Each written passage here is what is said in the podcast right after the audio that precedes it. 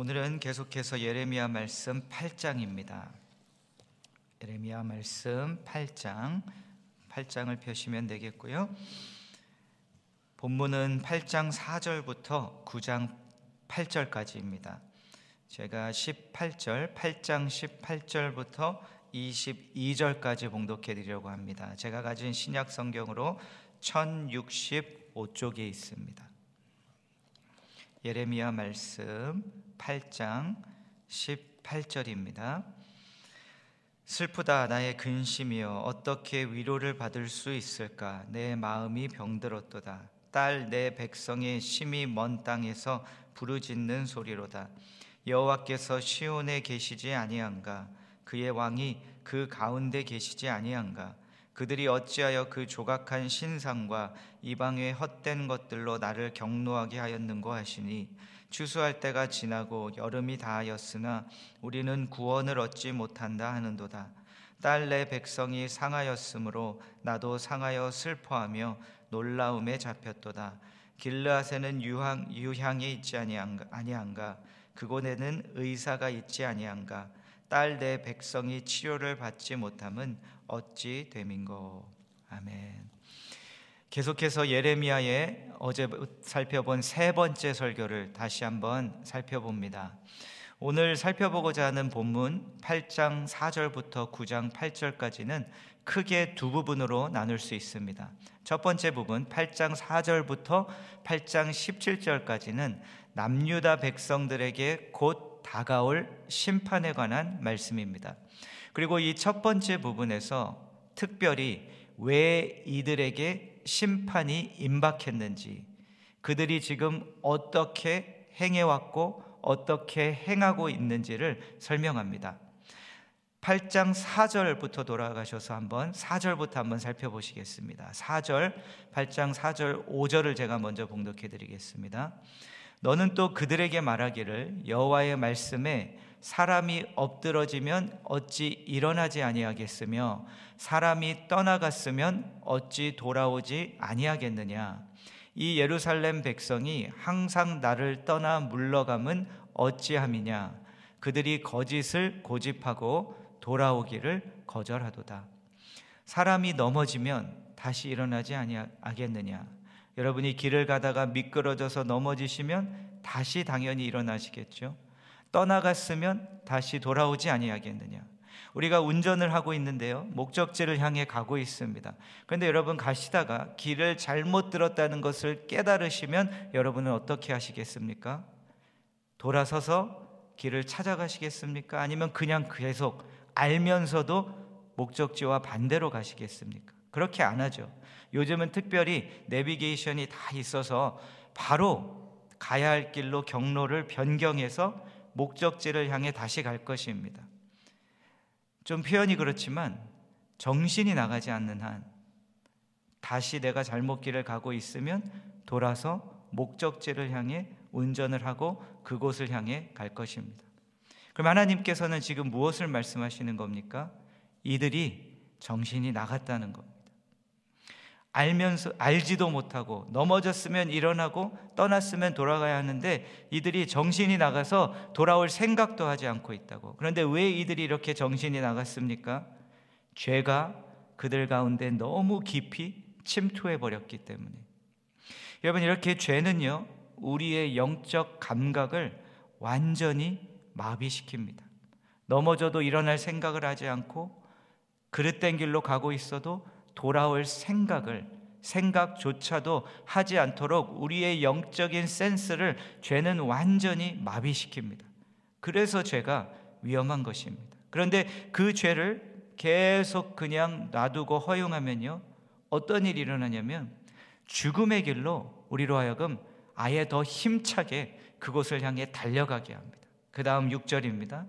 내가 귀를 기울여 들은 즉 그들이 정직을 말하지 아니하며 그들의 악을 뉘우쳐서 내가 행한 것이 무엇인고 말하는 자가 없고 전쟁터로 향하여 달리는 말같이 각각 그 길로 행하도다. 그 달리는 말처럼 죄를 향해 오히려 더 힘차게 더 거세게 죽을 것인 것도 뭐 죽을 것인데 그것도 모르고 계속 더 향해 달려가게 한다고. 그런데 더 나아가서 무엇을 말씀하시냐면요. 그 다음. 그런데 이 짐승들을 보면, 동물들을 보면 그들은 하나님께서 지으신 창조 원리를 따라 살아가는데 그 위에 이 짐승들을 다스리라고 지음받은 인간들이 이 남유다 백성들이 그들보다도 못한 존재가 되어버렸다고 말씀합니다. 7절입니다. 공중의 학은 그 정한 시기를 알고 산, 비둘, 산 비둘기와 제비와 두루미는 그들이 올 때를 지키거늘 내 백성은 여호와의 규례를 알지 못하는도다. 이 짐승들은요 하나님께서 지어 놓으신 창조 세계의 원리를 어기지 않습니다.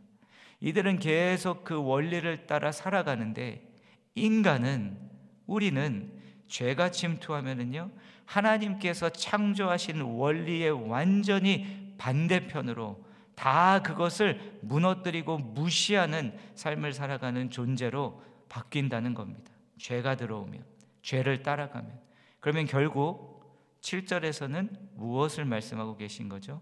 너희 남유다 백성들은 짐승보다도 못한 존재로 지금 나락한 것이다. 그런데 여러분, 죄는요, 우리로 하여금 짐승들보다도 못한 존재가 되게 합니다. 그래서 죄가 너무나도 위험하고 무서운 것입니다.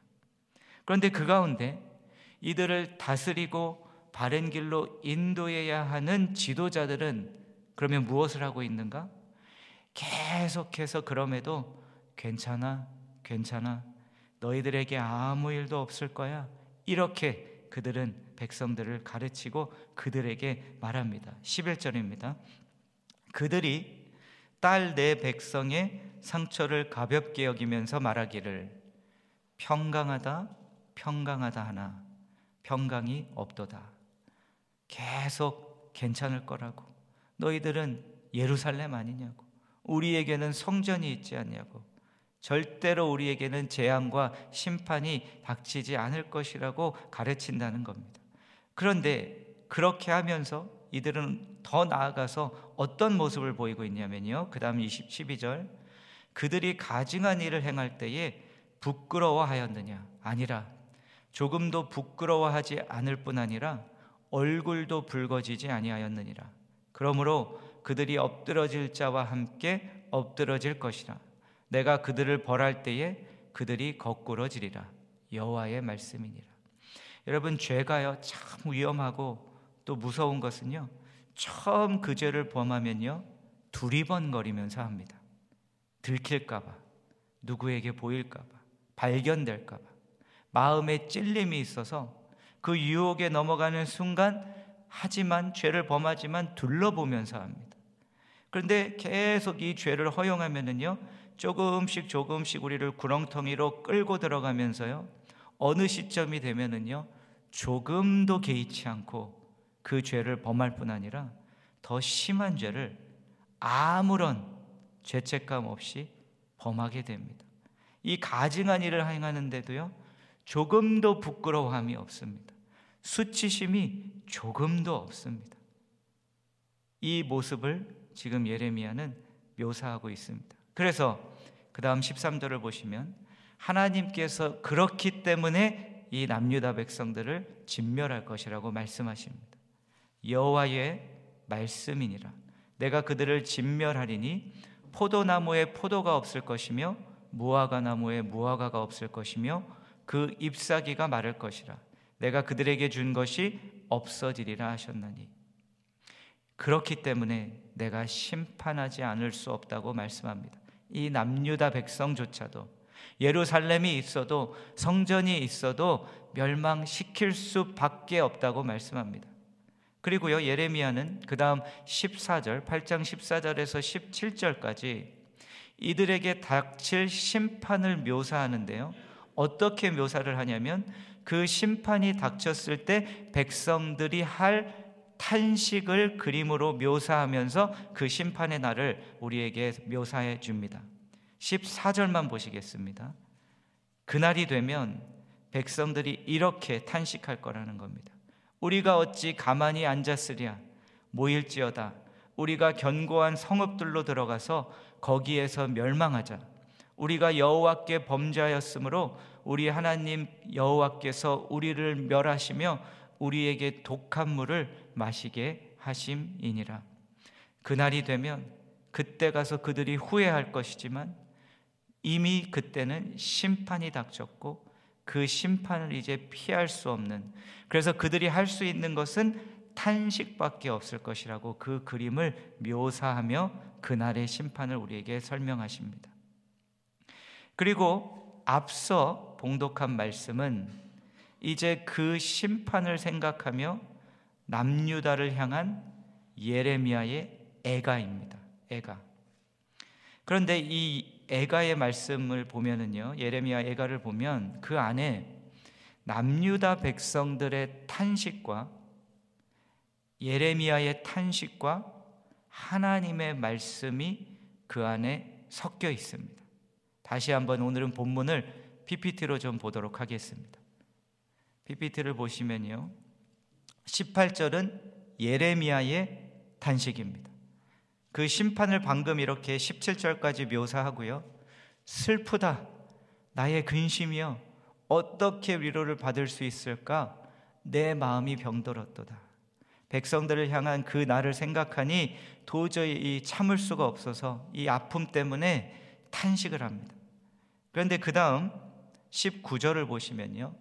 빨간 글씨로 되어 있는 부분이 글씨체가 백성들의 탄식입니다. 여호와께서 시온에 계시지 아니한가? 그의 왕이 그 가운데 계시지 아니한가? 그날 심판의 날이 되면 그들이 어떤 탄식을 할 것이라는 거냐면요. 하나님께서 이곳에 계시지 아니한가? 우리는 시온 아닌가? 하나님께서 예루살렘을 선택하셨고 시온 산을 두셨고 성전을 두셨는데 이곳에 하나님이 계신 것 아닌가? 어찌하여 이런 일이 일어났는가? 그리고 그다음 20절을 보시면 백성들이 또 이렇게 그날 탄식할 것이라고 추수할 때가 지나고 여름이 다하였으나 우리는 구원을 얻지 못한다 하는도다. 그런데 그 가운데 하나님께서 하시는 말씀이 있습니다. 노란 글씨체인데요. 그건 뭐냐면요. 그들이 어찌하여 그 조각한 신상과 이방의 헛된 것들로 것들로 나를 경노하게 하였는고 하시니 왜 하나님께서 시온에 안 계십니까? 계셔야 하는 것 아닙니까? 그리고 계시면 어찌하여 이런 일이 일어날 수가 있습니까? 안 계신 것입니까? 그러자 하나님께서는 무엇을 말씀하시냐면요. 내가 그곳에 없는 이유는 너희들 때문이다. 너희들이 조각한 신상과 이방의 헛된 것들 때문에 그래서 내가 그곳을 떠난 것이라고. 그들 때문이라고 너희들 때문이라고 말씀하십니다. 그런데 여러분 이 말씀을 보면서요 질문을 하나 드리면요 여호와 하나님께서 시온을 떠나신 것입니까? 아니면 이 하나님의 백성들이 여호와 하나님을 몰아낸 것입니까?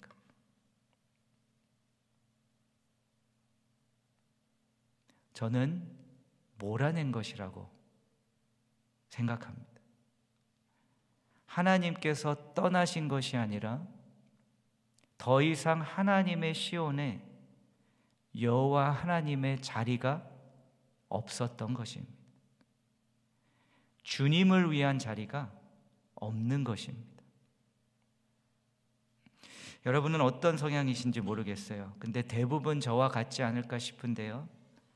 여러분은 환영받지 않는 자리에 그냥 계시는 성향이십니까? 아니면 그 자리를 떠나는 성향이십니까? 대부분 사람들은 저하고 비슷하지 않을까요?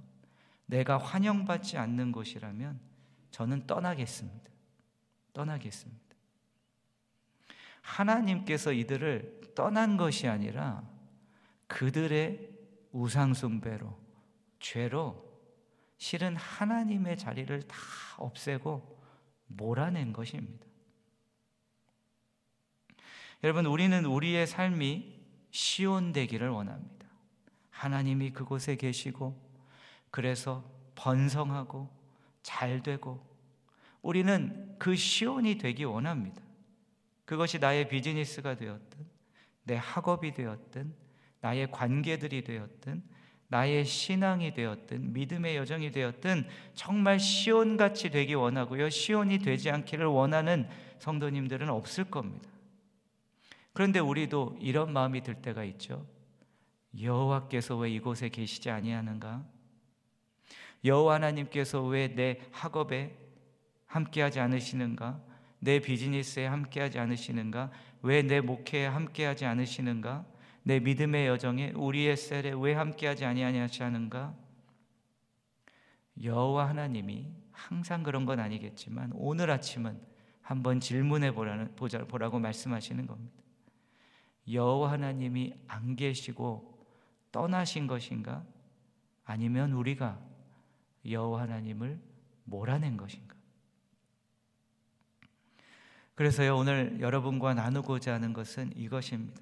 여러분 주님을 위한 자리를 만드십시오. 주님을 위한 자리를 만드십시오. Make room for God. Make room for God. 주님이 떠나신 것이 아니라 내가 주님을 몰아낸 것이 아닌가. 한번 다시 한번 잘 돌아보시고요. 어떠한 영역이든 주님께서 말씀하시고 이 그림을 보여주신다면 그곳에 다시 주님을 위한 자리를 만드시고 주님 이곳에 다시 오시옵소서. 제가 주님을 이곳에 잉영에게 먼저로 두겠습니다. 자녀들에게도 우리가 함께 그렇게 격려하고 왜 지금 너의 이렇게 이렇게 삶이 잘 안 풀리고 학업을 어려워하고 있는가? 혹시 우리가 네가 함께 부모된 너와 내가 주님의 주님을 너의 학업에서 우리가 몰아낸 것이 아닌가? 한번 잘 생각해 보자고. 이상하죠? 지난주에 좀 그런 마음을 주시는 것 같아서 새벽에도 나누었다가 주일 KC에서도 이제 제가 우리 자녀들을 향한 이야기를 잠시 나누었었는데요. 기억하실지 모르겠지만. 그리고 나서 이 시 예배를 드리는 데는 드리는데 계획지 않았던 그러한 마음을 주셔서 말씀을 전하고 좀 더 집중해서 우리 대학 학생들에게 집중하고요. 그리고 나서 이제 조금 더 자유로운 또 시간 그 다음 그 다음 부담이 없기 때문에 우리가 이제 어, 학교를 마친 직장인들 성도들이 이제 다 우리 좀 이 시에 있는 대학생들 어깨에 손을 얹고 기도하자고. 그런데 그 기도하면서 좀 우는 친구들도 있더라고요. 그러면서 아 그렇구나 이들이 지금 학업 가운데 자기의 미래를 생각하며 이러한 모든 과정 중에 힘들어하고 있구나. 그래서 기도하고 있구나. 기도하라고 하시는구나. 그러고선 그 예배를 같이 마치고 또 그렇게 마치게 되었는데요. 그 이 뭔가 좀 지금 계속 어쩌면 우리 학교 공부, 학업, 미래, 진로 이런 가운데 좀 우리 자녀들이 좀 같이 좀 공통적으로 아니면 우리 공동체 안에 그러한 좀 고민이 있는 친구들이 많이 있지 않나 이렇게 좀 느끼게 해주시는데요. 우리가 그들을 위해서 기도해야 하고요. 또 한 가지는 우리가 계속 이들을 질책하는 것이 아니라 계속 도와줘야 할 것 같습니다. 많은 경우 젊은 친구들을 보면 뭐 우리 모두 그렇지만 주님이 그들의 영역에서 삶에서 떠나시는 것이 아니라 그들도 모르게 내가 바빠지고 다른 것에 꽂혀서 그리고 집중하고 있어서 주님을 몰아내는 경우가 많이 있다는 거죠. 주님의 자리가 더 이상 없습니다. 생각 안에, 마음 안에, 나의 하루라는 시간 안에. 하루의 시간 안에 먼저 주님을 위한 자리를 이렇게 만드시고, 하루를 살아가시면서 계속 또 주님을 위한 자리를 군데군데 계속 만드셔서 주님이 다시 나의 삶에 찾아오셔서 함께 앉으시고 나를 만나 주시고 대화하시고 축복해 주시는 그 체험과 경험이 여러분의 삶과 또 우리 자녀들의 삶에 멈추지 않기를 주의 이름으로 축원합니다. 기도하겠습니다.